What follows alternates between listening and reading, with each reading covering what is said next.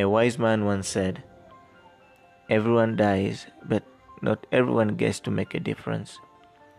There is some striking truth in these words. Our lives as human beings here on earth are very short, and before we know it, whether you're a CEO or a garbage man, we'll all end up as dust. And so, the best way to be immortal is to live our lives so that even after we're gone, we still live in the minds and hearts of the people we leave behind. As Bob Marley once said that the greatness of a man lies not in the wealth he collects over his lifetime, but in how he influenced the people around him positively.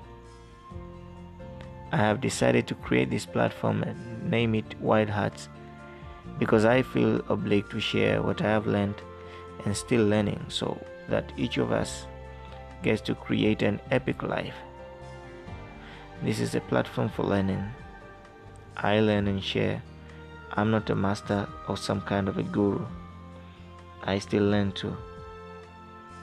And so feel free to comment and share what you think so that our goal of spreading the inspiration is achieved.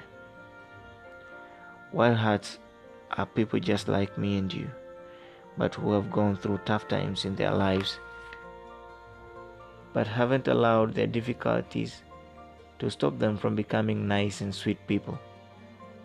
They have not allowed their pain to blind them to the pain of others. And I'm pretty sure that most of us listening to this podcast have had our dark days and still we fight to remain people of the light. So let's begin the journey to spread the message of healing. Let's speak and heal the world. Yes, let's speak and heal the world.